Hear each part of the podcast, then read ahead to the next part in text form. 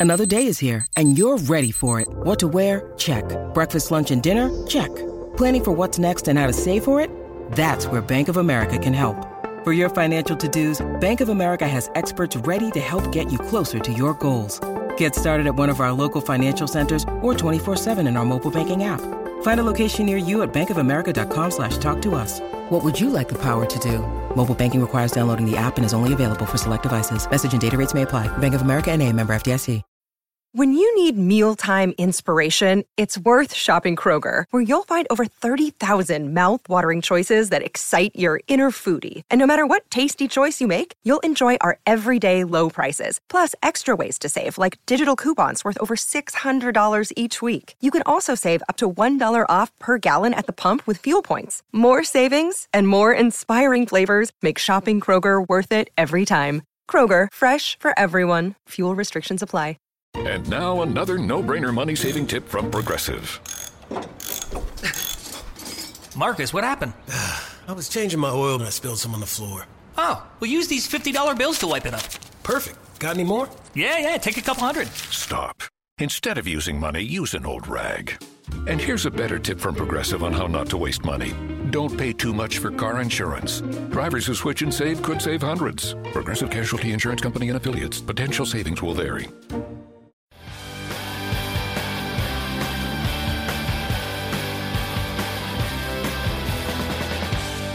Hi, everybody. Welcome to Who Cares About the Rock Hall, a podcast about the Rock and Roll Hall of Fame. I'm your host, Joe Quazala. With me, as always, It is Kristen. I, Kristen Studard. Hi, Kristen. That is me. Hello. Hello. How you feeling? Pretty good. It's it's warm. Listeners Mm-hmm. don't care, but it's warm. No, they don't. They could be anywhere. they could be anywhere. All across the world, we have listeners, uh, or so a website told me once. I wonder where the coldest place we have a listener is right now. If you're cold right now, write in rockhallpod at gmail.com. Truly, please. Uh, we're very excited to have our guest with us here today.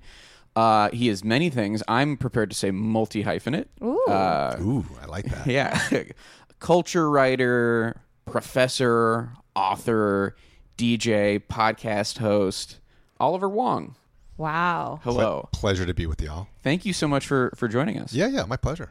Um, yeah, you, you know, I have to say the first time I saw you was on, I don't, and I don't know if we've talked about this on air, but the PBS documentary Soundbreaking. Oh, I don't yeah, think we have talked about it on air. I think that was all just uh, chatter off. Yeah, off but the record. I, I've brought it up to you because I and Yes. we've watched a little bit of it because I'm I'm a big fan, uh, and I, that's where I saw it, and I was like, I like what this guy's saying. What is the thing? It's like a documentary The- series Produced by George Martin. Uh-huh. Uh, not the- RR. No, not RR. The That'd be that'd be kind of awesome. Yeah. yeah the That would explain why we still don't have a new book. Ouch. Um, yeah because he sudden he's he off suddenly producing docu- He's music off documentaries. producing music documentaries. No, it was uh, it's produced by George. It was produced by George Martin, who was a long time producer for the Beatles, Uh-huh. uh, and it is just a in depth, really well made documentary about music. Oh. Yeah, in fact, I think we taped it at a studio soundstage, actually not far from where we're all sitting right now. So Oh, shit! Oh. yeah, okay, not too far from here. yeah, In its many parts, yes. does each of them have a theme? Mm-hmm. Yeah, so like there's a, there's one segment that's just about the way we listen to music. Uh, there's one Like ep- the modes in which we Yes, listen to it. So right. like the Walkman, vinyl, from etc. you know or the phonograph to streaming. Gotcha. You know. And then uh, you know there's an episode that's about uh, producers, just like you know people. Oh, that's why we watch it because we watch it with the Nile Rodgers. yeah, right. Right before we went to go see him. Yeah. He is he's a fun he's a fun hang. A fun chat. I have never hung with him, but I can just imagine this fun hang. But Oh, I he can really was talk. like- he's Yes. such a good talker. Yeah. we saw Chic, and they were. Uh, he was just He was awesome. His drummer is also a good talker, though, Okay. too. Good to know. Yeah, but Oliver, you are someone who I, I when I was watching, you, I was like, this guy knows how to talk about music, which is, and I was like, that is perfect for our podcast.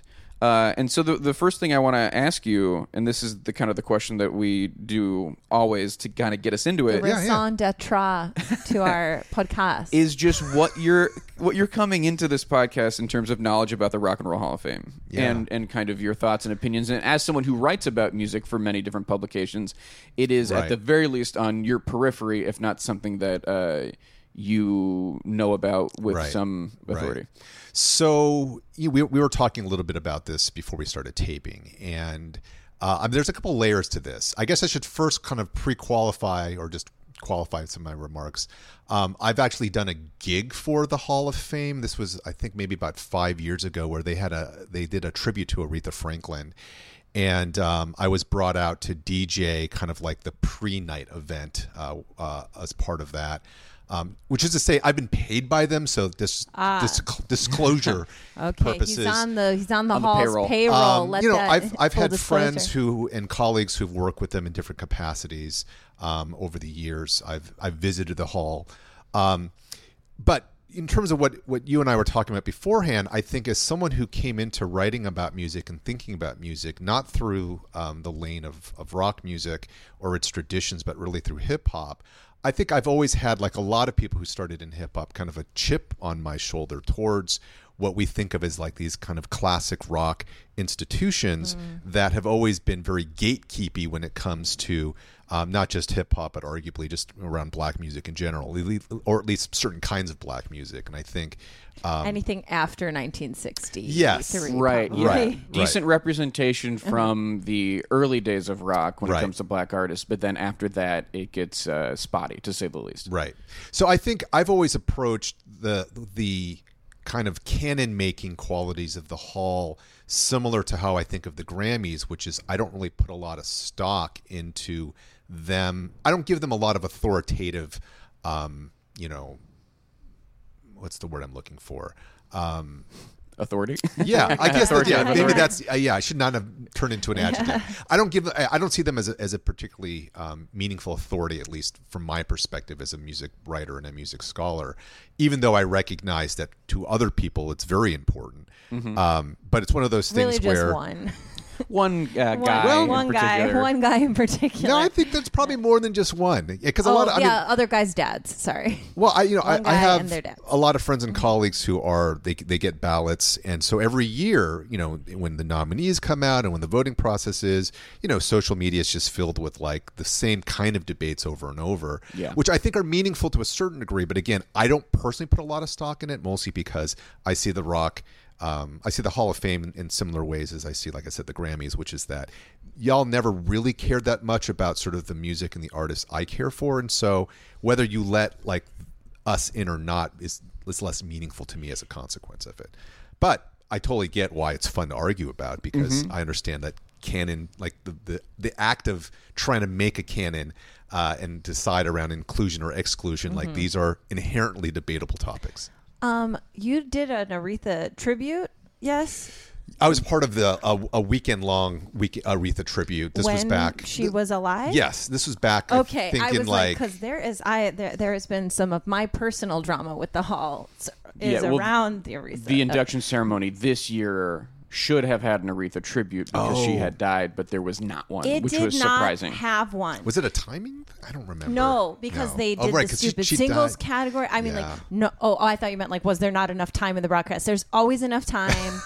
I'm I am so angry Yeah. about this. There- there's My no- big yeah. thing lately about that they did a whole, and I've said this many times, but I will say it one final. This won't be the last time I say it. They did a Chris Cornell tribute. The he got an entire dirge of Black Hole song, uh, Black Hole Sun sung by um, Ann Ann Wilson. Wilson from Heart and, and Jerry Cantrell from Jerry Alice in Chains. And the Chains. issue with that is that Chris Cornell's not in the He's Hall of Fame. He's not even in the Hall of Fame. Aretha is the first woman who was ever inducted in the Rock and Roll Hall of Fame. you know, she when you look at the history of the Hall's tribute performances after people die, Bowie got one. I mean, Bowie makes sense, but also the fact that like Glenn Frey from the Eagles got one. Wait, and what? Aretha did not. I do not remember Glenn Frey getting one. Did I see that? Have I ever Um, seen that? you d- yeah, it was like Sheryl Crow and somebody else. Uh, it was That does seem bizarre. was bizarre. this when though. all the women came out, like Emmylou Harris and? no, that was Linda Ronstadt. Okay, I do remember that one. Yeah, well, that was good. you remember it because it was good. You don't remember the Glenn Frey? It was they did like New Kid in Town, and it was just kind of I- sleepy. Um, now I'm even more angry.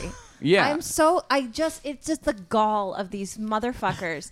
Like it. it No, I- truly, it's I mean, like, it- because my big vision, and I don't really care about the hall until then I start talking about this particular things that make me mad, which Right. is like my big vision for the whole ceremony this year was like I'm like they're going to open with this beautiful Aretha tribute. which really should have Beyonce been. is going to be there. Michelle kind of a- Obama is going to be there. Like everybody. Yeah, I think I think your theory was that George Michael would come back from the dead Yes. and sing "I knew And you were sing- waiting." That'd be amazing. and sing "I Knew You Were Waiting" with her. Yeah. Yes, that is with her what- hologram. with her hologram. I like really believed that they were. There was no way they were going to pass up an opportunity to, you know, a honor the first woman that they ever inducted, Yeah. and b Yeah, right. fucking get on the diversity tip a little bit more. And, especially given Janet wasn't performing. Any, yeah. Anyway, there, yeah, that was a big, uh, if I may call it, a whoopsie. Wait, now did they think that they had already taken care of it because they did this thing that you DJ'd five years ago? Well, yeah. So this was at the museum, right, Oliver? It At was Cleveland. yeah, and and you know, I think they had. I remember um, the night that I DJ'd. I basically was the opener for MC Lyte, who followed me, and then on the actual night of the event, Chaka Khan was one of the main performers, and then was nice. Aretha came out and sang a couple of songs, which was kind of awesome. As Yeah, someone it's who's a lifelong Aretha fan, like I'd never seen her live, and even if it was just for like ten minutes, like I will take those ten minutes. So Yeah. yeah. But that does seem actually utterly bizarre. Yes, that they and wouldn't also, have done something. Just also uh, some very big shade to have Shaka come and perform at the damn Hall of Fame, considering the non- amount of times that she has also been nominated, including last year, and not um, Mm-hmm. inducted. I think that actually kind of uh, points to the fact that the museum, That the hall would like her in. the, the museum, and then the people who do the induction ceremonies are separate entities. Right.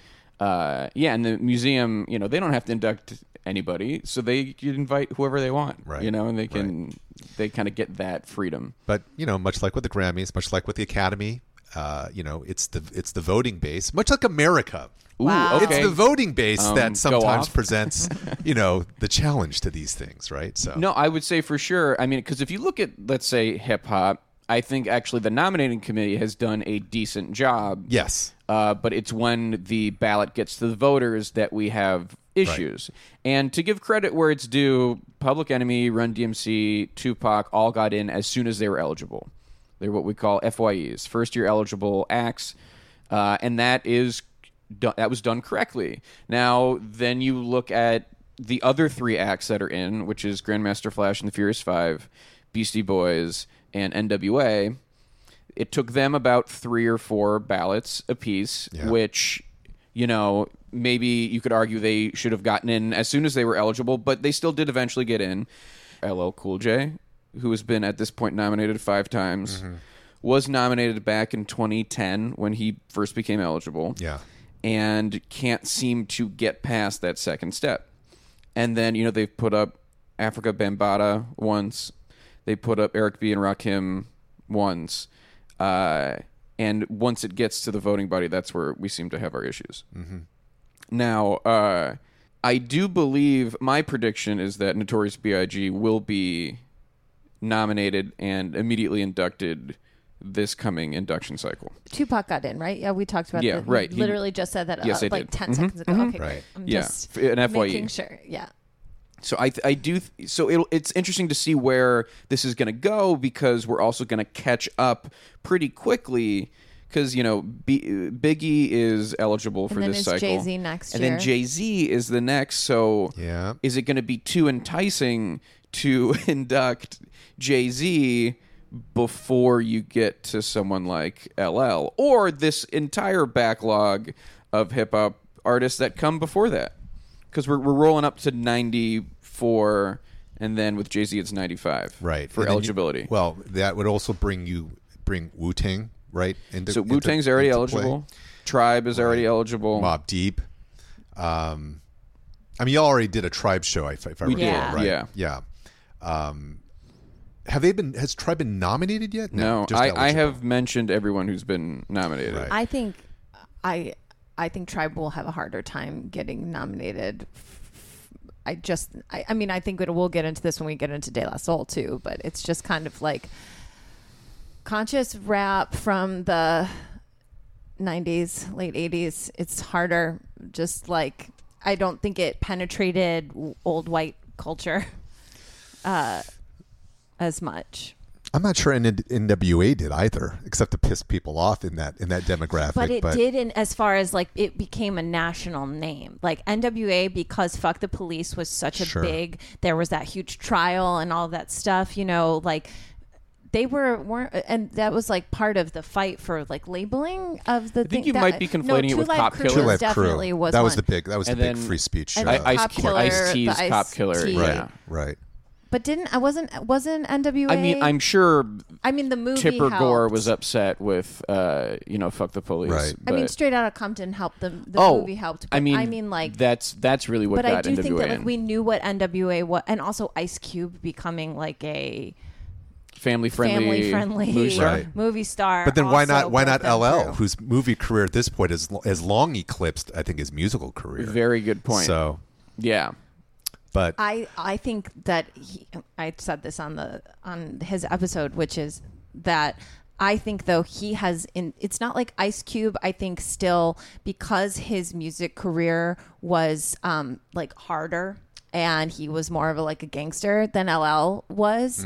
Uh, in spite of you know, Mama said knock you out. Uh, I, I think that like LL almost people don't think of him as a rapper as much anymore. Right, right. And I don't think necessarily that people don't think of Ice Cube as a rapper anymore, but I think that they it's like this weird respect for him having been Part of NWA yeah, and part of that- yeah, NWA yeah. back then. I think that that might be the the thing that's keeping LL. not to get too off tangent here, I would actually give I think Tribe decent odds if at least they get nominated. I think they probably stand a, a pretty good chance because I think of that early '90s generation. Maybe they're not quite at the stature of, let's say, a Biggie who loomed larger than life, partly because of his death. But I think someone like Tribe was so universally loved and respected in ways that again, I would see them probably having an easier shot than maybe even someone like a De La, even though I think De La's qualifications for this, and I'm sure we're going to get into this in a moment, I think are slightly different than Tribes are going to be, even though they're very much, you know, they, they come from the same clique, of course. But um, Tribe to me, just, it's like if, you know, if you were to have looked in some random, you know, Middle America's CD collection in the ni- in 1993, you probably would have found like the Chronic there, and you probably would have found like Low End Theory or Midnight Marauders. if- if- if- if, they had a teenager of a certain age. Okay. I think the chronic, like that permeated everybody. It was on the damn radio. You know what I mean? Like Tribe never had that kind of like it's more like I think Q-Tip as a personality Mm-hmm. maybe broke through more. I mentioned his Budweiser ads from the 90s. which oh, I don't even I don't even remember which those. were like you don't remember those? Q-Tip did Budweiser Yeah, ads. Well, the he- song- he there was li- a song with- yeah, Oh, okay. vibrant thing. Oh, I okay, think okay. was part of a Yeah, Budweiser. he wasn't shilling Can't- he wasn't beer. just Right, like right. with a beer in the ad, but like I do remember that that was like the first time I heard vibrant thing was like Right. Well, I a get, I get what you're saying, commercial. Oliver, though, which is that you know Tribe was uh, extremely respected and was kind of like a critical darling, Right. Uh, and they are not uh, difficult to love, right. uh, kind of across the board. Uh, I think they are, you know, with the way the Hall handles hip hop, it's kind of like the biggest, most famous names are the ones that are getting in first, and then eventually we will have to deal with like, okay, where do we go from there as we like get away from the absolutely iconic acts? Right. You know, there are also acts that are de- deserving that are maybe and we on keep a clearing out the 60s and 70s. Just you know, we put Except in for except for Rufus and Chaka Khan apparently. Yeah. Yeah. Well, eventually, I think Rufus and Chaka Khan will get in before Right. any conscious rapper. From the like, I just because of who the voting body is and the way that like their even awareness of these bands is so Well, because part of the problem is you're thinking like, okay, now who is every member of Def Leppard who was just inducted now has a ballot. You know, every member of the zombies. Like now, these are the and you know Janet has a ballot. Great, that's one versus She has a like single ballot. the ten people plus I, that I just mentioned. Yeah. you know, and those are the people who are voting. That's the bulk of the voting body is these uh, old white musicians. See, this is why you need to induct Wu Tang because then you get eight people. Yes. Yeah. Right. Rest in peace, ODB. But right, you get eight people with ballots, and then you know that begins to move, shift the demographic a little bit. Yeah, Yeah, this is like this is like Evelyn's thing. It's like why the Go Go's need to get in. It's like we just need to There you go. diversify. Exactly. You know, or yeah that's it that's an interesting thing too is that typically black artists it tends to be black or female artists it tends to be solo, Solo. artists uh, whereas you know you don't have the even like the commodores are not in How about Earth, Wind, and Fire? earth wind and fire is No, they are. They, That's right. Yeah, they're okay. yeah but you know that was nearly 20 years ago uh, and you know it's yeah from kind of that era we've done okay uh, with those groups but cool and the gang you know still not in there and, and i think you know there's a decent case to be made Cool and the Gang is not in. no they're not I also it's just because of the hatred. I mean, like disco and funk. I just think they're also again. You have the thing. It's like people think that they know what rock and roll is. They're like, I know it when I see it, and it's a white guy with a guitar. Full stop. Like that's what they think it is. Although I think if if a band because the Commodores and Cool and the Gang were both bands that were very popular, huge. Everybody knows who they are. I think that type of name recognition could carry them from the ballot to uh, The grave, and they'll they're not. And you can't no vote once. no to the class to the class, Kristen. I, I do because I think they're A lot of Yeah. problems with some posthumous black uh, artists. yeah right Like yeah. Uh, well, let, again, it's like Biggie will get in, and then Mm-hmm. he won't get to vote. Will Right. Will Faith Hill get his ballot? Like, what's gonna? Faith uh, not Evans. Faith Hill. Jesus Christ. That'd be awesome if Faith Faith Hill got Biggie's if ballot. Faith Hill got Biggie's ballot. Yeah. Do you think Wu are going to be first year inductees? no, because they've already been eligible. Oh, so they, and they haven't been nominated yet. They have not been nominated. no. so what's what's the acronym? It's So FYE for first year eligible, Eligible. but then we do Right. FYN N. for first year nominated. So like Okay. if by the time Wu Tang finally gets on the ballot, I, then it'll will happen they- for them when they get on the ballot. I don't- Wu-Tang I don't will know. Get in. You don't. you're not you're so? not you're not positive they would get in on that first on that first ballot. I, Yeah. It really depends Well, on because who I else just is on the think it's going to be in ten ah. years, and by then they'll be like, "Oh yeah." I think Wu Tang and I think Tribe and I think De La are going to be within the first 15 hip hop acts inducted. Now, we only have six at this point, and we don't necessarily get one every year. Right. So we're talking, you know, we'll, we'll, we'll get into that later, but, you know, there's the way I would break it down. Well, the six that we have in now Grandmaster Flash, Run DMC, Beastie Boys, Public Enemy, uh, NWA, and Tupac, right? I think Biggie's going to be next. And then, I mean, if you look at the who becomes eligible, you've got Jay Z, you've got Eminem. Eminem. Uh, OutKast became eligible last year. I think they're going to be in the mix. I think uh, you're going to Get have them to in the mix. You're going to have to get them in the mix. you're going to have to get LL in there at, at at some juncture, right? So that takes us to to ten. Yeah. Um, And then yeah, who comes who comes in that next wave after and then that? yeah, the wave after that, I think, is going to be Tribe, Missy Elliott, uh, De La, Wu Tang, Snoop Dogg. Missy is going to be the first and only woman. I think For a S- long Salt and Pepa has a shot. They're going to be that's gonna second. be- I think gonna that's a be cleanup. super yeah. long shot. Yeah, Yeah. that's gonna, that's going to be third wave. Yeah. Uh, I could maybe see Lauren ahead, but is one album going to be enough? Maybe not. I, you know, I mean, she was a big album. performed in the Nina Simone tribute two years ago. And the fact it that she showed up at all is, uh, Yeah. you know, she's playing the game a little bit. Yeah. yeah. Uh, Oliver, I want to know why you picked De La Soul. I mean, I think there, let's see. Number one, it's because they're the most formative group in not just my kind of hip hop history, but just in my musical history. Period. Um, and I think that for the purposes of talking about something like the Rock Hall, they make for I think a there's a strong case to be made for them to the extent that I'm inclined to want to do it for the reasons why I'm ambivalent about arguing about inclusion to begin with. But nonetheless, I think there's a lot of things about De La that make them, I think, a very attractive uh, candidate for that. And so it's a combination of the personal, but also in taking the conceit of the show seriously. Who do I actually think would make you know a, a compelling argument? Um, as opposed to like plucking a far more obscure, you know, um, Who does your group. heart say? Who's in your heart's Rock and Roll Hall of Fame? Meaning what? Like, Like, like if you could, if you just wanted, like, if you were like, this, I think is the most, is the best rapper or rap group alive, or like, I think this is the best. This is my favorite thing. And Oh, the- well, no. Dale, I would still fulfill, would, would still fulfill that, right? And I mean, had you not already done a try one, maybe I would have picked them. But again, De La, they came out earlier, and I think partly because, and I can get into this now if you want.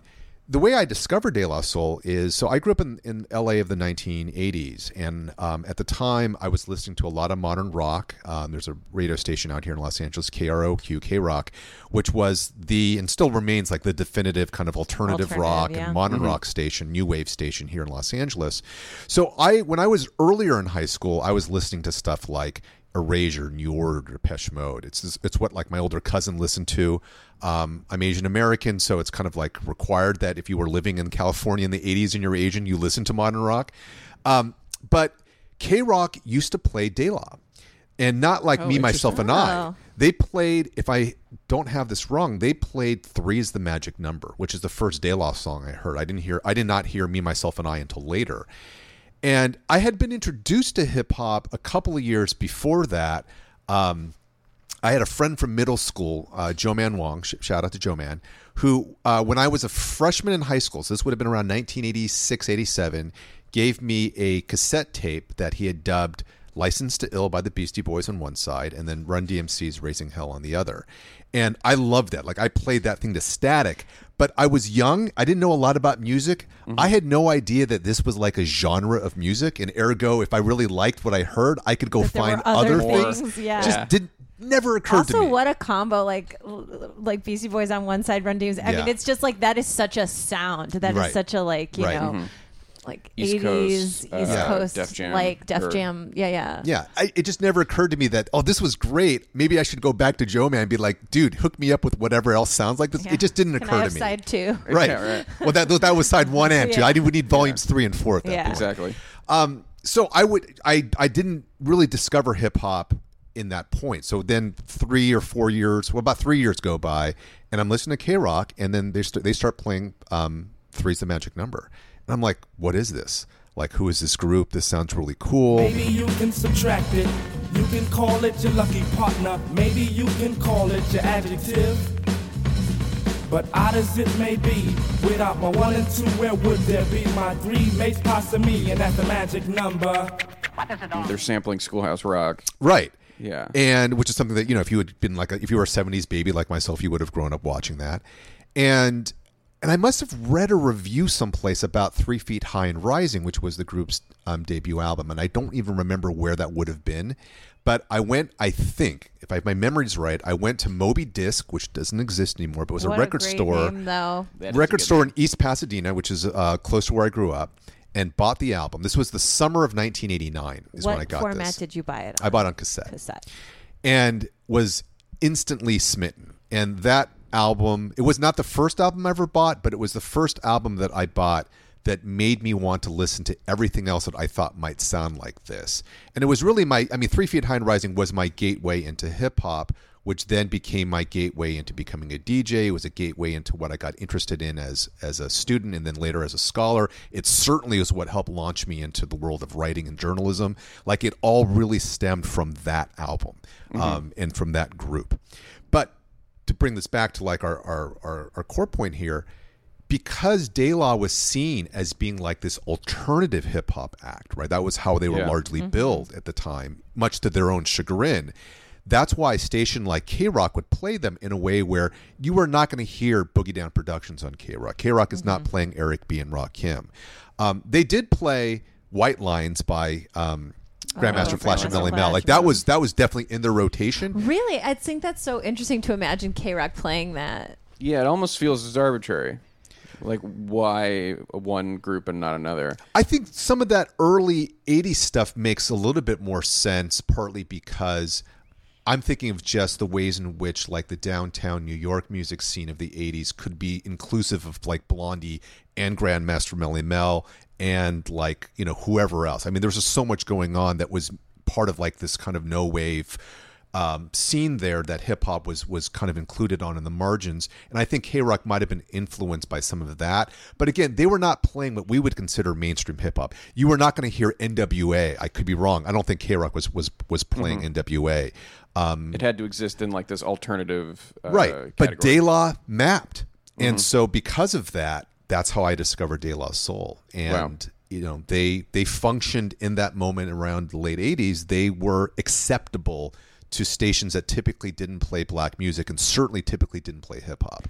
I feel like K Rock today would play White Lines just because of um like a I, I, I just mean it I Um, mean like they K-Rock would, today is playing Imagine Dragons and I guess nothing I'm else. thinking of it as like a novelty that they would do it like uh, in a way like uh, was that Sha- is it I don't- Shaun of the Dead or is it Hot Fuzz I- in one of those uh, movies The they Edgar do, Wright movies? yeah one of those Edgar Wright movies they do like a whole big White Lines thing and I just think that like kids who like rock I think that White Lines map there is something about Sure. that song that really feels I just could see them being like and now Interesting. a crazy throwback fun I- I don't think you, they would you ever do don't that. I also don't listen to the radio anymore so maybe I Yeah, and I don't, I don't listen. I, just- Yeah, you know, I don't I listen, to listen K Rock to- anymore these days. yeah. But I think if you if you spin back to the '80s, you can imagine a song like White Lines fitting perfectly next to something like, um, you know, like Queen's. Um, what's the one with the great bass line? Oh, another one. Another Bites one the dust, dust. and it would fit With alongside something like "Just Can't Get Enough" by Depeche Mode. Like they Mm-hmm. all have very similar production and sounds to it. So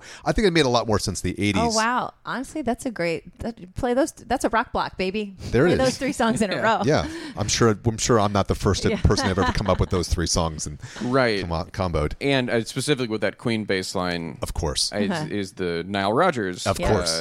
you Yeah. know, Good Times, which then was in It all goes Sugar back Hill to Gang. Chic, really. Yeah, It really all goes back often, to Chic. Mm-hmm. often it does. Yeah. we found. Nile. Shout out, shout out to Nile. Yeah. Shout out to Nile. Nile, musical excellence. Yep, he's an inductee.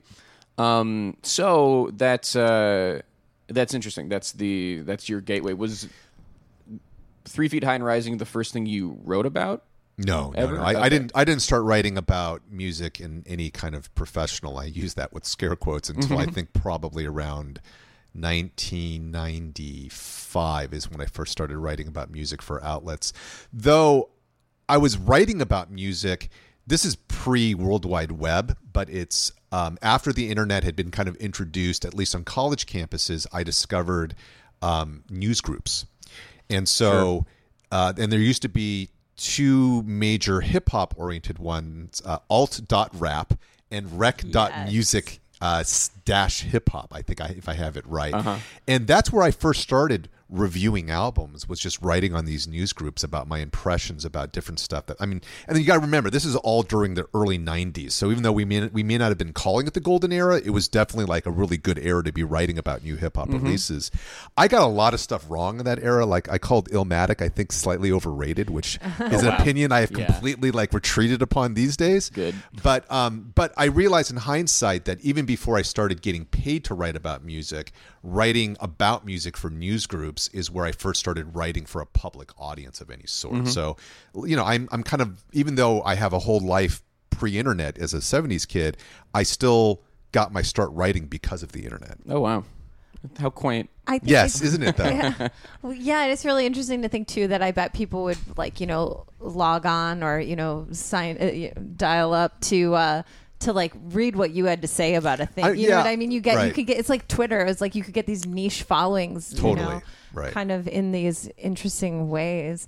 Um, Nas is he uh W- You know the answer to oh um eligible? is I, he know that he's not in. I, I Good you were gonna God, like, Joe Nas really in? I gave think- me. I know that he's not in. I was at. Is he eligible? Um, I don't know when Nas's first release was. 90. f- Well, it's its first album release. Its first, Yes. uh, no, its first record. Like Okay. it could be. It's, often it's a single that makes someone eligible. Okay, so then that would probably be halftime up the Zebrahead soundtrack, and that would have been either 92 or 93. So he became eligible recently. Okay. I mean, I Yeah. don't. I, I. am- I. This. I was just thinking, like, well, when is the? What's the like? When's the Yeah. Nas year gonna happen? Yeah, I that- feel like. w- Just thinking about people who kind of had like these really iconic, influential albums too, like in the Lauryn Hill vein, where. Huh, just thinking about that. Mm-hmm. My uh, um, my exposure to De La Soul comes, as always, a through boyfriend? an ex-boyfriend. A lot of my musical, uh, like Knowledge. knowledge and exposure has happened through Shout, out, different. shout out men to all in the my exes life. who yeah. put us up on stuff. Shout out, shout out, Joran Gargello. Uh, and he was the one who I mentioned this in the tribe because he was also very into tribe. Uh, uh, he and Del the Funky Homosapien, Mm. Tracks. who Joe 100% did not believe was a real person, and now we know is the guy from fucking Gorillaz. So, uh, what are you gonna do? Uh, but yeah, we. I remember get, getting it like he would make these mixes for like road trips and stuff. Um, so and and then he gave me a bunch of like I feel like we were making each other mix CDs probably at this point, and he gave me a bunch of of De La, but I've never I don't know much about them. I know like the iconic songs. I and I know like I can recognize a De La Soul song. And I've listened to a few of their albums through and they're one of the I like have a love-hate relationship with what they did by introducing skits into hip hop culture. You I could argue they're hate- responsible. I like hate skits on albums. I like hate that hate it with my whole heart and soul. Wow. Yeah, I know exactly. So, uh, but Are you not I- a comedian? But I, that's exactly why Oh, I hate skits because rappers are not comedians. It's like what a rapper's quit it. attitude. It. would be like a rapper's attitude. It'd attitude be like of a if comedian. in between my things I was like, and not let me lay some bars. Like, absolutely Right. not. Like, There's some comedians no. who do that, but I'm Yeah. I'm Yes, with you. Donald I'm, Glover's the only one who can do it. I'm with you to a large extent, which is to say that I do think that there is a proliferation of really bad skits out there. But I think like I'm not going to throw the baby out with the bathwater to say that there are some good skits, and I'm here for those good skits. What even do you though, think is a good skit? And if you say a- a twenty dollar sack pyramid, that is like the skit that people try to tell me is the best skit of all time. it's it's an okay skit. I'm not I'm not mad at that one. Mm. Um, I think the um, uh, "Where's My Killer Tape" skit from the first Wu Tang Wu Tang. That's is- is people really say good. that the Wu Tang are uh, like okay. The people who I think can get away with skits in some way are De La Soul because they do it as a concept Yes. generally, which I think is Mm-hmm. very cool. I like it, and then Kendrick. Um, like Good Kid, Mad City, like that was like a concept. Like Yeah. you're learning a story Yeah. through the skits. Yeah. I, I still hate them. I mean, if I never had to hear another voicemail from somebody, or I'm like just I'm like to- 85 percent with you. or like a rapper and a comedian. Just like I talk about this all the time. Just like fucking, it'll like a song will end and then they'll be like, "Here's two minutes of us." Talking misogynist shit. And i'm like you ruined it. Why did you do this to me? Like why? Why you got to get jamie Foxx on your album kanye to just fucking make a prank phone call and call some girl ugly? Like i hate this. I feel you. you are making me so mad. So that, I, that my feelings about De La are like they are to blame for the fact that this has proliferated because they did it Because they started it, well yeah. and they Yeah. started it. Yeah. They did a cool thing. What they Yeah. did was cool, and like the concept of it being like a radio station is cool, and you're like Yeah. fe- seeing the characters that you're meeting in these songs. You're like learning their story. It makes it a whole experience Mm-hmm. and that also is really cool when it comes to like an album experience Sure. Two people were listening to albums and like that is really like that's what I think about too with like Good Kid Mad City, which is like an album. It is telling you a story. It's like or to um to Pimp a Butterfly. It's like an album. It's telling you a story. The skits matter. In general, quit it. At least make them a separate fucking track. Well, I, oh, I'm with you on that. Just give me give me the way that I can skip. track. I can yes, skip past exactly. it. If you don't want it, you can easily oh my yeah, get god, rid of it. gonna. I'm like, this song is six and a half minutes long. It's like, no, it's three minutes of two dudes giggling at how fucking hilarious they think they are in a studio. Stop it. Wow, and there you have it, a monologue from Kristen Studard. Uh, skits uh, to be reconsidered. Skits, get them out of here. Scram. Uh, well, Skits. you know, one one of the things that makes talking about music, but also the Rock and Roll Hall of Fame specifically difficult, is that obviously music is subjective. It's hard to categorize these things in an objective way. But in in an attempt to do that thing that I just said was impossible, I put together a list of criteria that I think if an artist does well in these uh, categories, that they have a case for induction. All right. So we're going to take a little bit of a break, and when we come back, we're going to see how De La Soul stacks up. We'll be right back.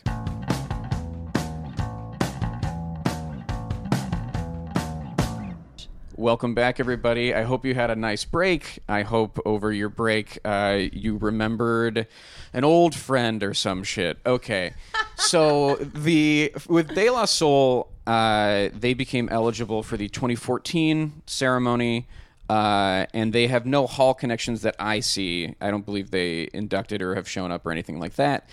Uh, they so let's go through these categories, shall we? With De La Soul, the first category is uh, critical acclaim.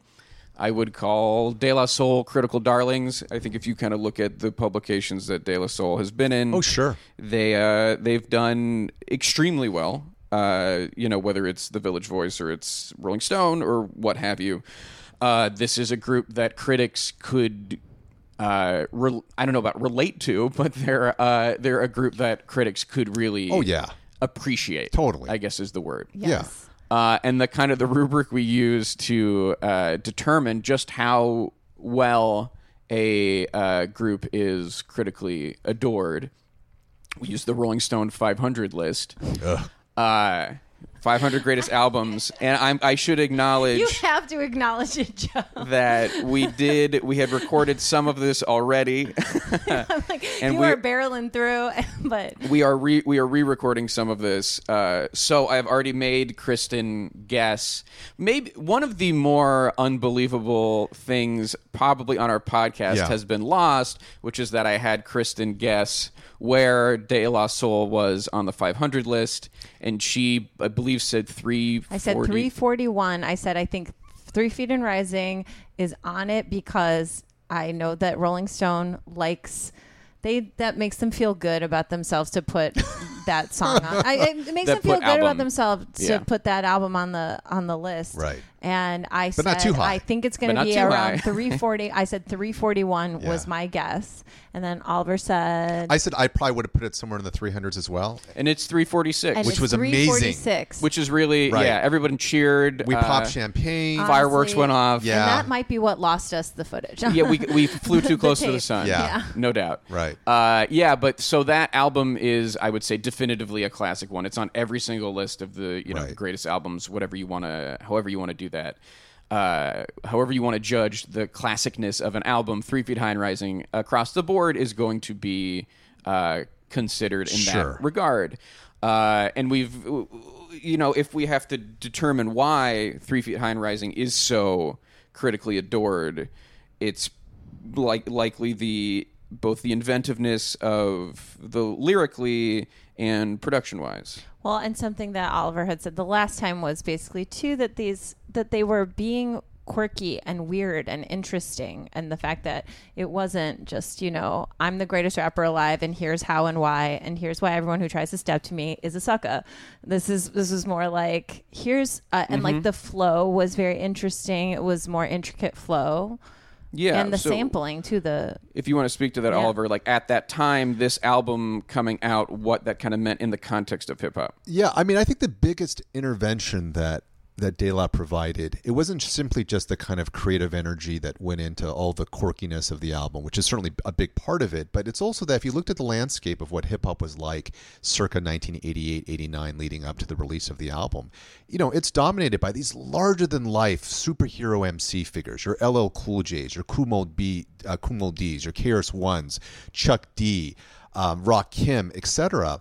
And De La was not like any of those other guys. They were not, um, you know, and I say I mean posturing in a, in a positive way here. They were not posturing in terms of being these superhero bulletproof MCs um, that were, you know, godlike figures. These were like nebbish, nerdy guys from Long Island. Like they'd even come from like a cool borough like Queens or or, or the Bronx or Brooklyn. They're coming from Long, Long Island, and you know they they have a very famous lyric about how black medallions no gold. So they're not rocking chains. They're not they're not appearing in music videos driving up in in you know Mercedes Benz or BMWs. They were like these kind of weird dudes who reveled in being weird and being different. And I think as a result of that, the biggest you know contribution that they made to hip hop of that era, besides kind of whatever lyrical and, and musical um, innovations they came up with, is they demonstrated that hip hop could be something different than what we were used to. And I think from a 2019 perspective, where hip hop can mean a thousand different things, that mm-hmm. means that means seem unremarkable.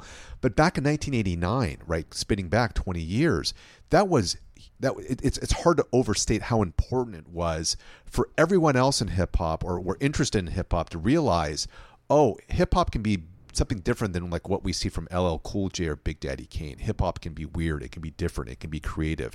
It can go in all these other directions. And I think more so than really any other group of their era, De La transformed what we knew of what was possible from hip hop. And I think for no other reason this is what makes them such an important group in mm-hmm. addition to the fact that you know we can get into this in a moment too what they were doing musically in terms of sampling culture they expanded way beyond the james brown and the parliament funkadelic catalog even though me you know me myself Me, myself, and I I was from a Funkadelic, song yeah. but I mean, they were sampling from Johnny Cash, from Schoolhouse Rock, from obscure 1960s doo-wop groups, from Hall and Oates, um, from the Turtles, which ended up being a bad thing because the Turtles sued them, and that kind of messed up sampling culture for ever after that. But in any case, they were really, really broadening the scope of like what was possible in so many different levels. I think for all of these reasons, this is what sort of makes Three Feet High and Rising and De La in that moment so important.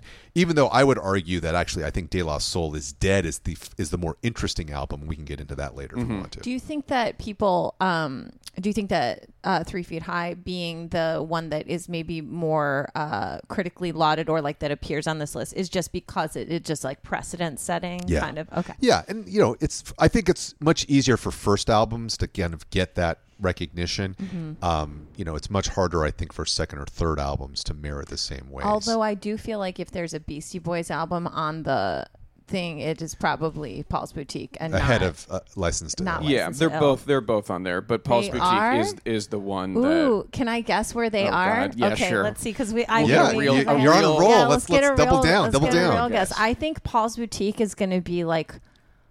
Oh boy. Okay. Ooh, I'm. I think either like 112 or 180. okay. Um, and uh, I think and License to Ill is also on there. Ooh, I think License to Ill is going to be like 275. Okay. So I would say pretty solid. Uh, if you kind of split the difference of the, the your two guesses, with- Oh, is it in the 150s? it's 156. Yeah. So yeah, I mean, Yeah. like you you kind of That's she's on a you, roll. you had two numbers in there, and you just had to kind of combine them, find the average, Uh-huh. and then license to ill is at 219.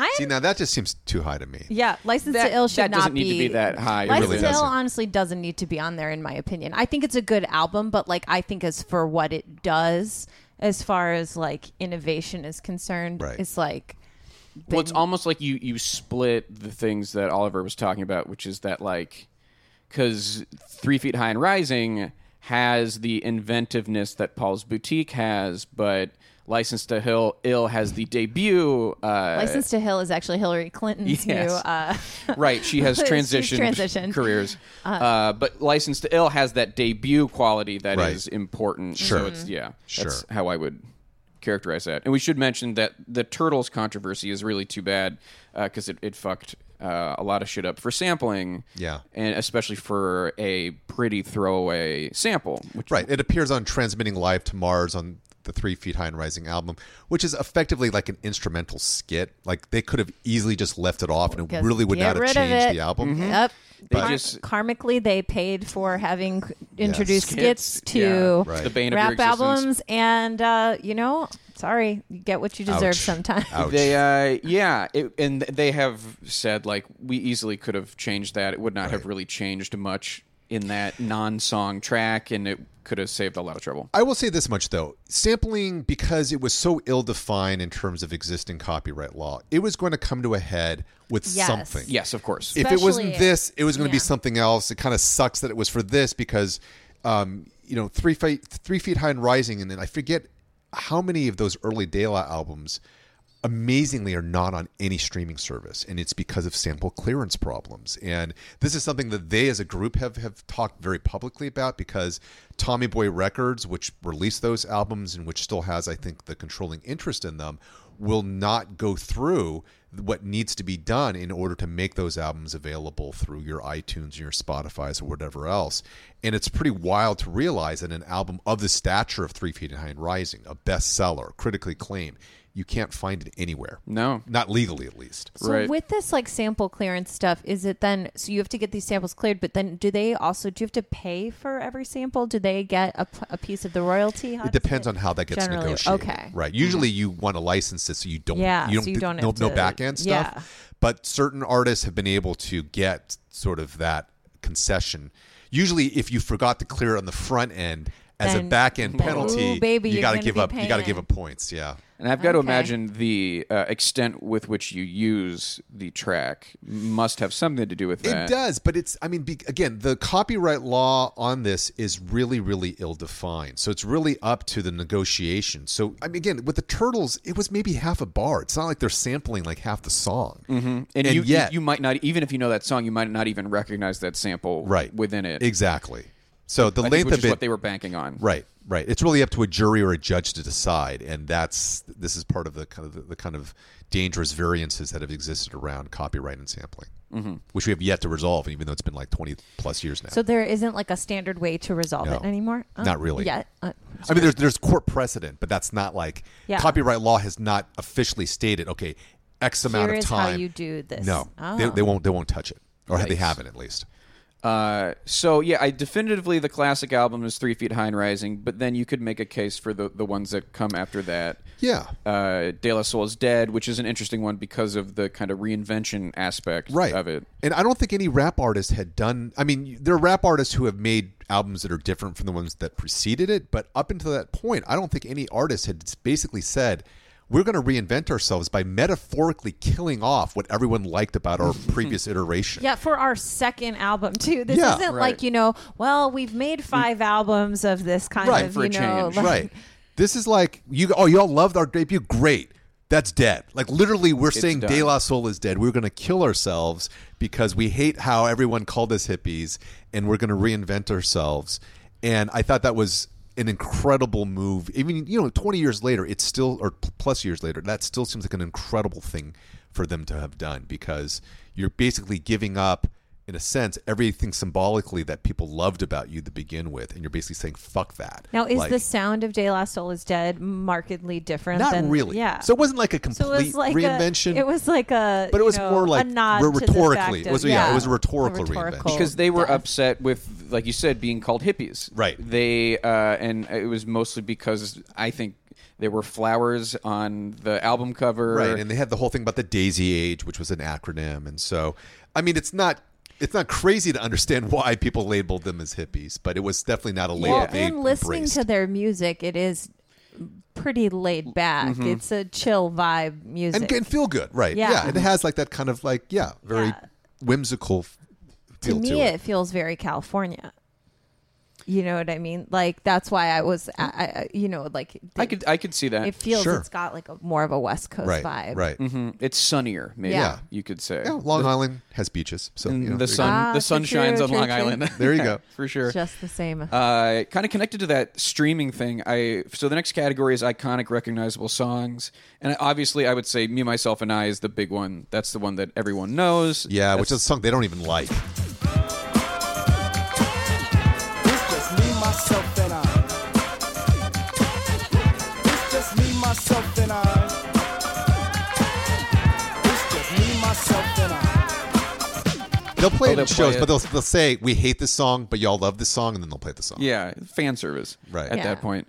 Uh, but that's the only song you're really going to hear on the radio. That's the song that's going to be on the soundtrack of you know a comedy that's out in 2019. Right. Uh, but then beyond that, it's it's uh, and I tried to with the streaming thing. I was like, oh, let's see what their top Spotify songs are. and And then you look and you're like, these are all from recent right. albums. Because yeah, Yeah, because none of those. oh, you cannot stream either of those first two albums. no, and- and maybe I the think first, first four three or or something. maybe Good yeah. God, that's like Yeah. all of their kind of iconic. Yeah, for sure. Right. And it's because of that that clearance thing. Wow. I guess I should have kept those mix CDs that Joran made there me. you go.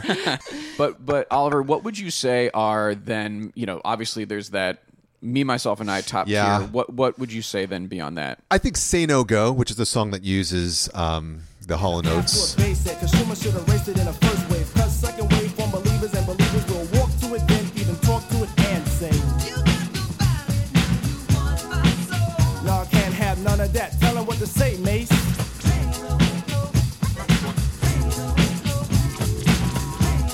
I would put Eye Know up there, but that's just a personal favorite. That's a song that uses a combination of the Mad Lads and I think more better known as Steely Dan's Peg is, is I on there. know this, but not because of all my earthly treasures, or regardless to the fact that I'm past the noose, but because.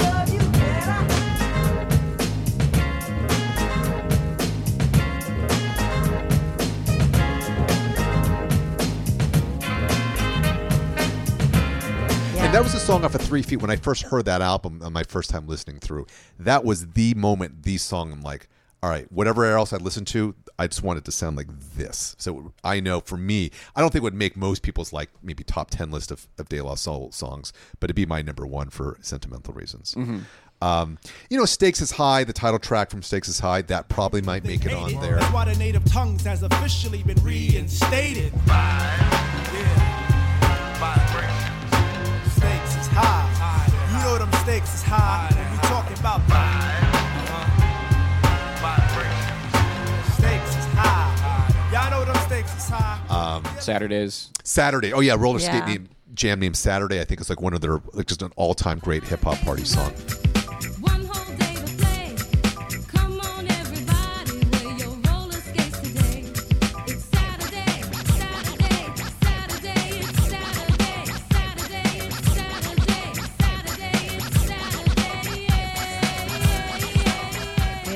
Is a roller skate jam. It really is. It is. Yeah. That's a. Yeah. You want to go in an oval. Do you Yeah. want to skate in an Strap oval? to 'em on that? and go in that oval You wanna as the get in saying the oval, goes. baby. Uh, With that next category is commercial success, which uh, They've you done know okay. did fine. You know, Yeah. sold five million records, which you know, in comparison to some of the artists we've talked about, is quite a bit. Uh, we just did the Carpenters, which was ninety million. So you know, Not so much, but they're also you know they're in the top.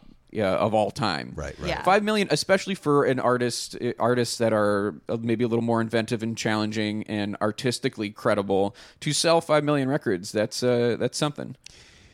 I mean, I know Three Feet High went gold. Did It they actually platinum. go? It went platinum. It Eventually. went platinum. That's yeah. impressive. Okay, for sure. Okay, Yeah, and then De La Soul is Dead went gold, and it was Okay. diminishing kind of after that. right, right. Also, now I'm gonna think about skits for a second. Just I'm gonna just, just gonna have free a, associate. gonna have a little muse for a heartbeat. Yeah. But like thinking about two kind of album culture and tape culture, and thinking about how much the medium affects the music, Mm-hmm. and like something about like having skits and having them like as part of the track is very tape culture to me like you know because you're not it, it- there's it's not like on a CD where Right. you're skipping around. Right, it's- You're it's a linear listening, listening you're li- experience. it's a linear Right. listening experience, much in the way that an album is, but Yes. to me even more so because you cannot. It's a pain. Stop on a stupid song. You're just like fuck.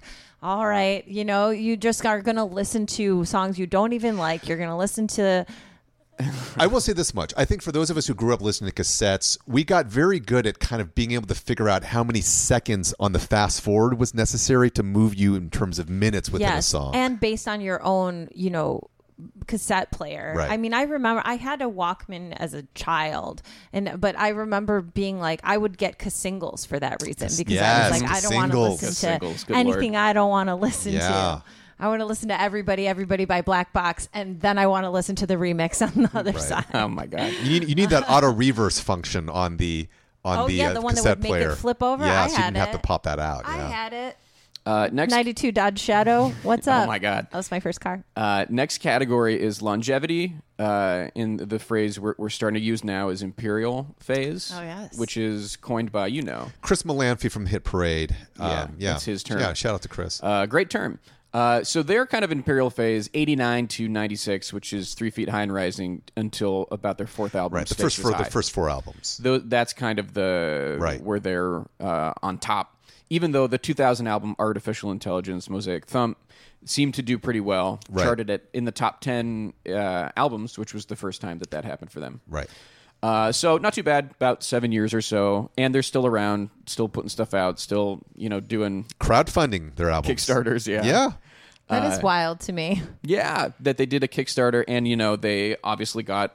I think they it was six times what they were asking for to make an album.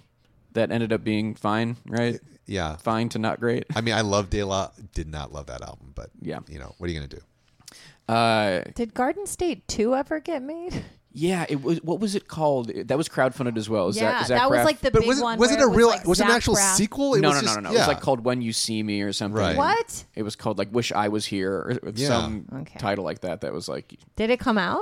I've I not think thought of. Zach Braff in years. Like, what is that dude do, doing these days? He had a show on television that my friend was on. That's why. Okay. I said, Oh, he had a one podcasting show. season, yeah, about a podcast that I love. He had, a, but That the, sounds the very on show brand was not for- good. for- uh, Right, It did yeah. not seem to be good. No. Um, but it was from one of my. fa- It was based on. The I those- think we need we need a Braff renaissance soon. No, I That don't is know. wild. Honestly, we don't. you can stay in your corner Hon- with that. yeah, honestly, we don't. We Oh. don't. He can. I mean, he can do Ouch. whatever If he you wants could to. come But up like, with- what the world needs now is not the renaissance of Zach Braff. Like, you could come up with a whoever good the word woman for was on it. that show, maybe. Like if you could get a McConaissance, but if you could do it for Braff, That's or like the way we're having a Rena- Keanu Sans right now too, big right? time. Yeah. Are you here for that though? Yeah.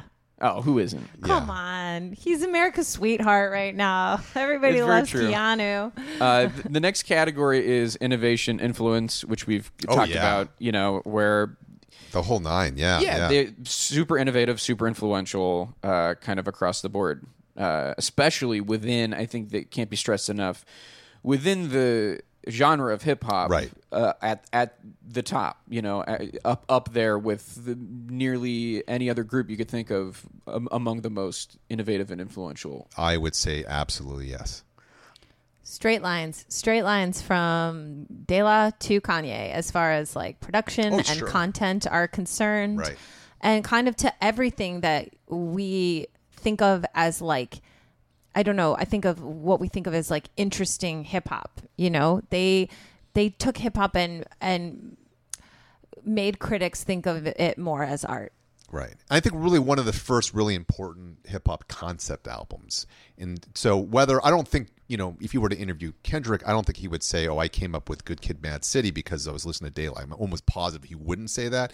But I think you can draw basically a kind of informal lineage between that album and something or really to, to Pimp a Butterfly would be an even better example and then trace that back to something like 3 Feet High as as pioneering a particular way of thinking about how to do a hip hop album that's not just about a bunch of singles, but really about like listening to it as an album as a whole. Yeah.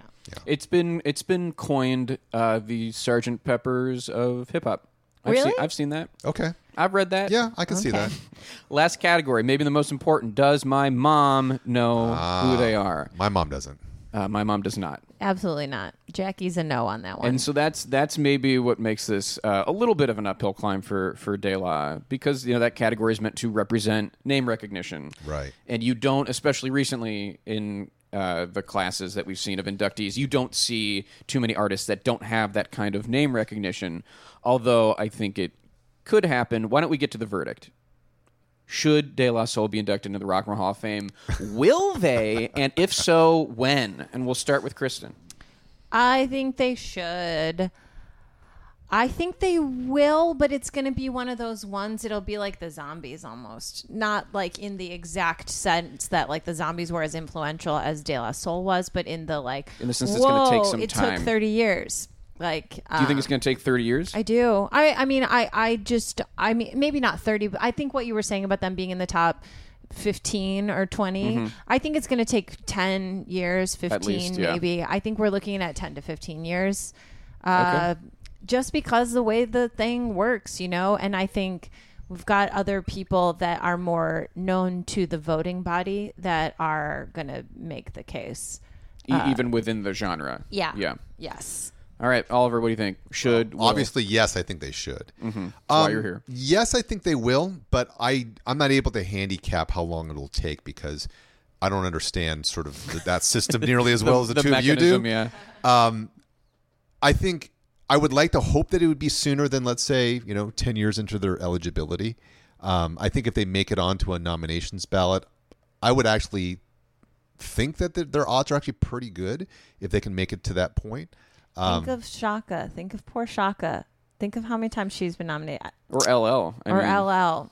Yeah, Or- but I th- well, I actually I can't really explain the Rufus and Chaka Khan like exclusion because that does seem very odd, especially given the history of Rufus as a band within the world of rock before they made the turn towards soul and funk. But I think De La because they are they were really always far more of a set of critical darlings than they were commercial darlings, and I think Mhm. for that reason it kind of gives them added credibility. But on the flip side, maybe it is also kind of a generational thing in terms of well, who's voting, you know, for them, you know, within the voting body. And the word fame sometimes gets bandied about. You know, Yeah. it's like Mm-hmm. Do you But they're not super famous? obscure. They're Yeah, not- They but are they're they're famous. not. They're Right. not obscure Right. uh, to many, but Yeah. to many they are. You yeah, and you have you have to think about who's voting, right? It's members of the Moody Blues who are in their seventies. Do they care or know about De La Soul? I don't know. I don't know, but I kind of feel like if they did know anything about him, it would be a positive association. You'd think, but there's I mean I, I think it was last year during the when the ballots were out, someone from the Hollies was like, I don't know anybody on this ballot except for the zombies. That's all I'm voting for. And I was like, this is great. This needs to. These are the people who need to be voting for this thing. Um, Joe, yeah, my What do you verdict think? is I think they should, and I think they will. Like I said, I think they're going to be in the first 15 acts Yes, of hip hop to right. be inducted. But I don't think we're going to get a hip hop act every year necessarily. And, you know, it's so I think it's going to be more than 10 years, unfortunately. 10 to 15, I think, is where I would put it. Because I think once we get through that first like the like I said, the icons like Biggie and Jay Z and Eminem. Uh, I think De La, along with Tribe and and Wu Tang and Snoop, I think they're going to be in the conversation. Can I turn the tables for a moment? Could you? Ooh. Do you think that there will one day be a hip hop Hall of Fame I definitely do. and will have the same stature relative to the community in which it represents? I think it's hard to create those things now. I think one of the reasons why the Rock Hall endures is it's been around for a long time. And I think without trying to do that now in a more cynical culture is hard to do. Uh, to establish this is going to be a Hall of Fame, everyone's going to shit on it on Twitter. like everyone is going to be uh, pretty Right. s- cynical about it. So I think it's hard to do. There was a thing called the Hip Hop Honors Yeah. on VH1, which Yeah. is kind of close to that. They Right. don't do that anymore. I don't think. I could. s- They could Because bring it back. VH1 does like does it exist anymore? What's going on? I mean, on they did VH1? it as recently as 2017. really.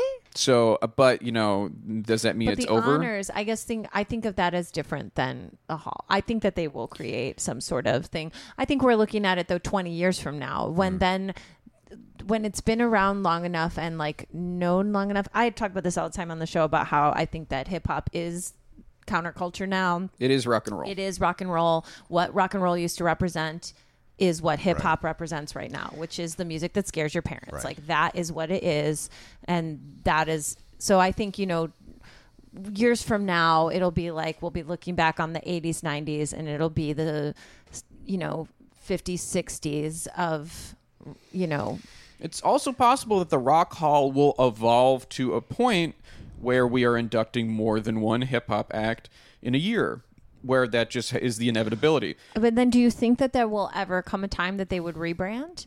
No, I think you can still call it rock and roll because it's the Right. kind of spirit of rock. It's the attitude of, of rock. Although you know, The was that the Ice Cube speech?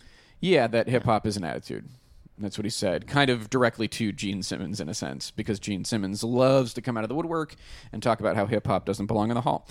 Uh, all right, let's say they get in though. Okay. De La Soul is getting inducted. Who gives the speech to induct De La Soul? I think my thought is an, an artist that they kind of broke who uh, feels to me like he was created in a lab to give a Hall of Fame induction speech, which is common. Oh. That's a good call. He is seems like someone call. the people who run the Rock Hall would already know. Yes. Yeah. you know, would would uh, have his number and he would do it. If I mean, I think that's a good call. I would say, I think Chuck D is a, a distinct possibility as someone else who is from Long Island. I mean, would have known those guys coming up. And he- obviously has a certain stature. and he has shown up and you know he inducted the Beastie Boys. Uh, Oh, yeah. he has been inducted himself. Yeah.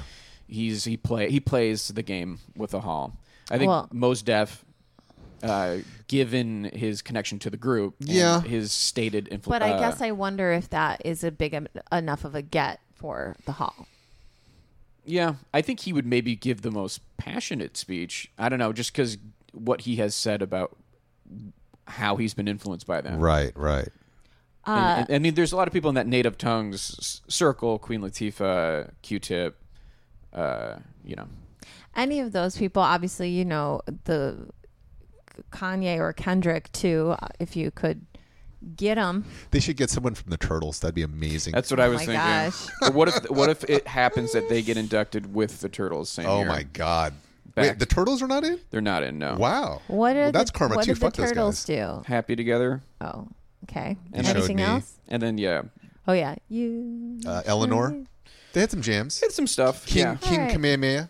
Big drum break got sampled a lot too. They probably sued people over that. Anyways. Ooh. yeah, good good guys. Um, De La Soul gets inducted. What what's a good three or four song set that they play at the ceremony? They play side one. Uh, they do all the skits. Well, I think obviously me, me, myself, and I they have to play. Do they though? I don't know. How does that work? Like, how do bands strategize what they play? so I I think of it. Joe has a theory. Usually, we don't know truly. no, I mean like it's up to them. I think the hall makes some strong suggestions, but I, I think typically a group would want to pick from different albums to kind of give an idea of the arc of their career. Right. Right. Not to just because you could have a great set of all stuff from Three Feet High, but you know you would want I think because it's about it's essentially a lifetime achievement award. You would want to pick from different years from different albums. I think. I mean, And they did a song with Chaka Khan. If they get inducted the same year as her, they do that Sitting on one. the baby grand, transmitting like you made a man. But you paint a funny face like a chick. When I see you, I'ma tell you quick that um. Ain't all good. And that's the truth. Things ain't going like you should. So, I mean, the complication here is I don't think they perform anything off of those early albums until Tommy Boy clears their stuff. So I think as a political gesture, they would they wouldn't they would refuse to play anything off of albums that have not been basically licensed or released for streaming. Oh, interesting. oh my gosh. Well, do you think Because they, this they, could be would- the they, they can't point, profit though? from it either. Yeah. So what would be the point? Like there's there's both artistic and political and commercial reasons not to perform any of that early stuff. Mm-hmm. You know, and maybe getting inducted is a compelling reason why Tommy Boy would finally pony finally up. do it. Yeah, I think because Yeah, this could be it. right. So Maybe okay, fine. Let's assume that. Let's assume that's that the, that isn't- the event of their induction is worthy Right. enough to finally clear. So maybe they do. Maybe they do like me myself. Maybe they do threes. The you know threes a magic number. sure. Yeah. Um, maybe they do ring ring ring off of uh, De La Soul is dead. It goes, hey, how you doing? Sorry you can't get through, but leave your name and your number, and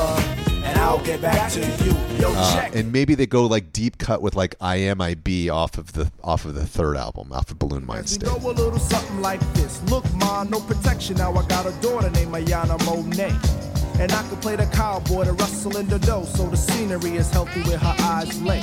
I am an early bird, but the feathers are black, so the apples that I catch are usually all worms. But it's a must to decipher one's queen from a worm who plays groupie and spread around the bad germ. yeah. Or ego trip in part two. That'd be kind of hot too. Big truck, a man's rolling in town. How you do? How you do? I got the joint to make you jump because I'm heading eastbound. Tired of the merry-go-round and around. And everybody's talking about your stuff funny, but they still telling lies to me. I got the trees in my backyard, and it's hard for them to tell a lie to me. And who's the foot? I'm the foot, but who's stepping? Uh, I think that's that sounds like if they okay. Here's the deal. If De La Soul and I'm I'm, point, I'm pointing at Oliver in It's an, aggressive, way. Point. Yeah. That's a public enemy Uh, point. That is not a De La point. If De La Soul gets inducted in the Rock and Roll Hall of Fame, would you go to the induction ceremony with us? with us. Keep that. Does that sweeten or soften? If that- if What that makes it a worse Yeah. deal, you can take it's us out of the equation. Uh, yeah, sure. Wouldn't wouldn't that be to find because especially because you're kind of skeptical about their odds and you know the hall in general. Yeah. To see that, wouldn't that be sweet? Sure. Yeah, I mean, I'm not like I'm not binding. opposed. I'm not opposed to the existence of the hall. It, in fact, I mean, my, whatever my feelings are, it actually it has nothing to do with like, the hall as an institution. It has to do with the discourse around the hall. In the same way that, or with the Grammys. Well, actually, no, I just kind of think the Grammys as an institution are kind of fucked up. But mm-hmm. like, it's it's one of those things where when it, when I feel like people care too much about like who gets a Grammy. I'm kind of like, who cares who gets a Grammy? Because why I'm are we kind giving of like, the Grammy? who cares about the Rock Hall? But- over here, Right. The, the reason I think the Rock Hall has a, has a leg up on the Grammys is that you, uh, if you fuck something up with the Grammys, it's fucked up for history. You don't give this album the if you don't give a specific album the award you want to give it, you right. can never You've- give yeah, that right. album. Right. You've missed. You've missed the opportunity. The- it- the Hall can passes. always make it up later. There's always hope. Right. Like I always say, there's always hope in the Rock and Roll Hall of Fame. There you go. Oliver, thank you so much for being a Oh, part of it's this. my I really appreciate uh, and I want to give you a chance to uh, plug your own shit. Yeah, so I, I co-host a, a music uh, album appreciation podcast called Heat Rocks. Every episode, we have a guest on to talk about one of their favorite or most formative albums. Um, we release it every week. You can find that at heatrockspod.com or heatrockspod on Twitter, on Instagram. And much like this show, we you know once a week I get to talk about music with smart people, which is super fun. hmm And this one, you got you got to talk with dumb people. Yeah. No, no, this was a very smart conversation. So Thank you. Yeah.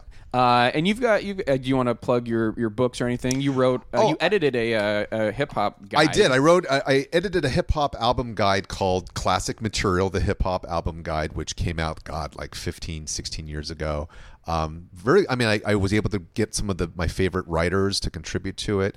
Um, it's long out of print, so you find it in your local library, maybe.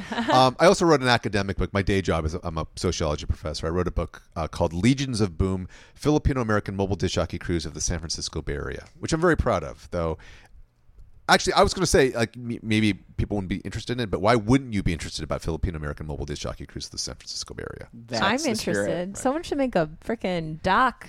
You know what? People have approached me over the years, and it's one of those things where I think if it was a bigger topic that could get instant funding, then it would have already happened. But Ah. it's one of those like very labor of love. But it's it's it is very very doc worthy. I'm just gonna I'm biased obviously, but there's so much there. It's like a Well, it's like a hip hop story like, without Rize, like that krump, that krump doc, the krump documentary. Yeah, Rize, like I right. feel like that it feels It's a similar very local scene vibe thing, to me, right. like about like learning Totally. about a local scene and learning. Of, Mhm. Check it out, guys! Rize, it's a Uh, good and we're- one. It's where Lil C, the krump, krump dancer, got got to start. Tommy the clown, he was at the last. Oliver, where can we find you online? Um, so besides like the handles for the, the podcast, um, I'm on Twitter at Oliver S uh, Wang, and uh, and then and then my my website, which has been around for ages, uh, soul-sides.com. Incredible. Uh, also, you can find his news group, uh, Rec. Yes, Dot you can music find slash- archives of me writing about Illmatic uh, stupidly back from in 1994 online somewhere. Uh, you can find us on Twitter and Instagram at rockhallpod, rockhallpod at gmail.com. Send us a message. If you want Kristen to see it, you're going to have to designate uh, that in the subject line.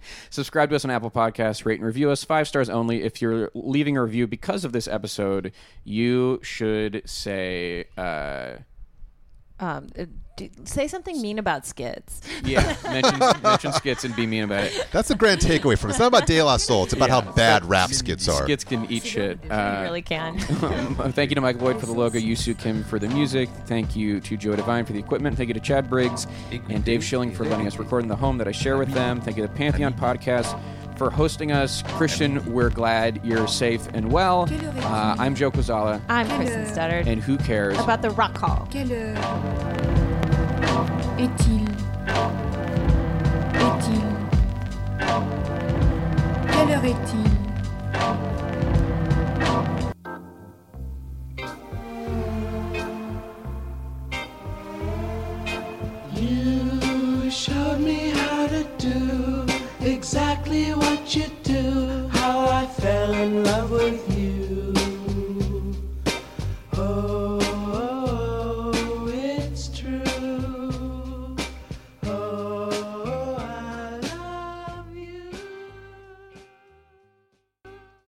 Presents Adjusting to the Suburbs.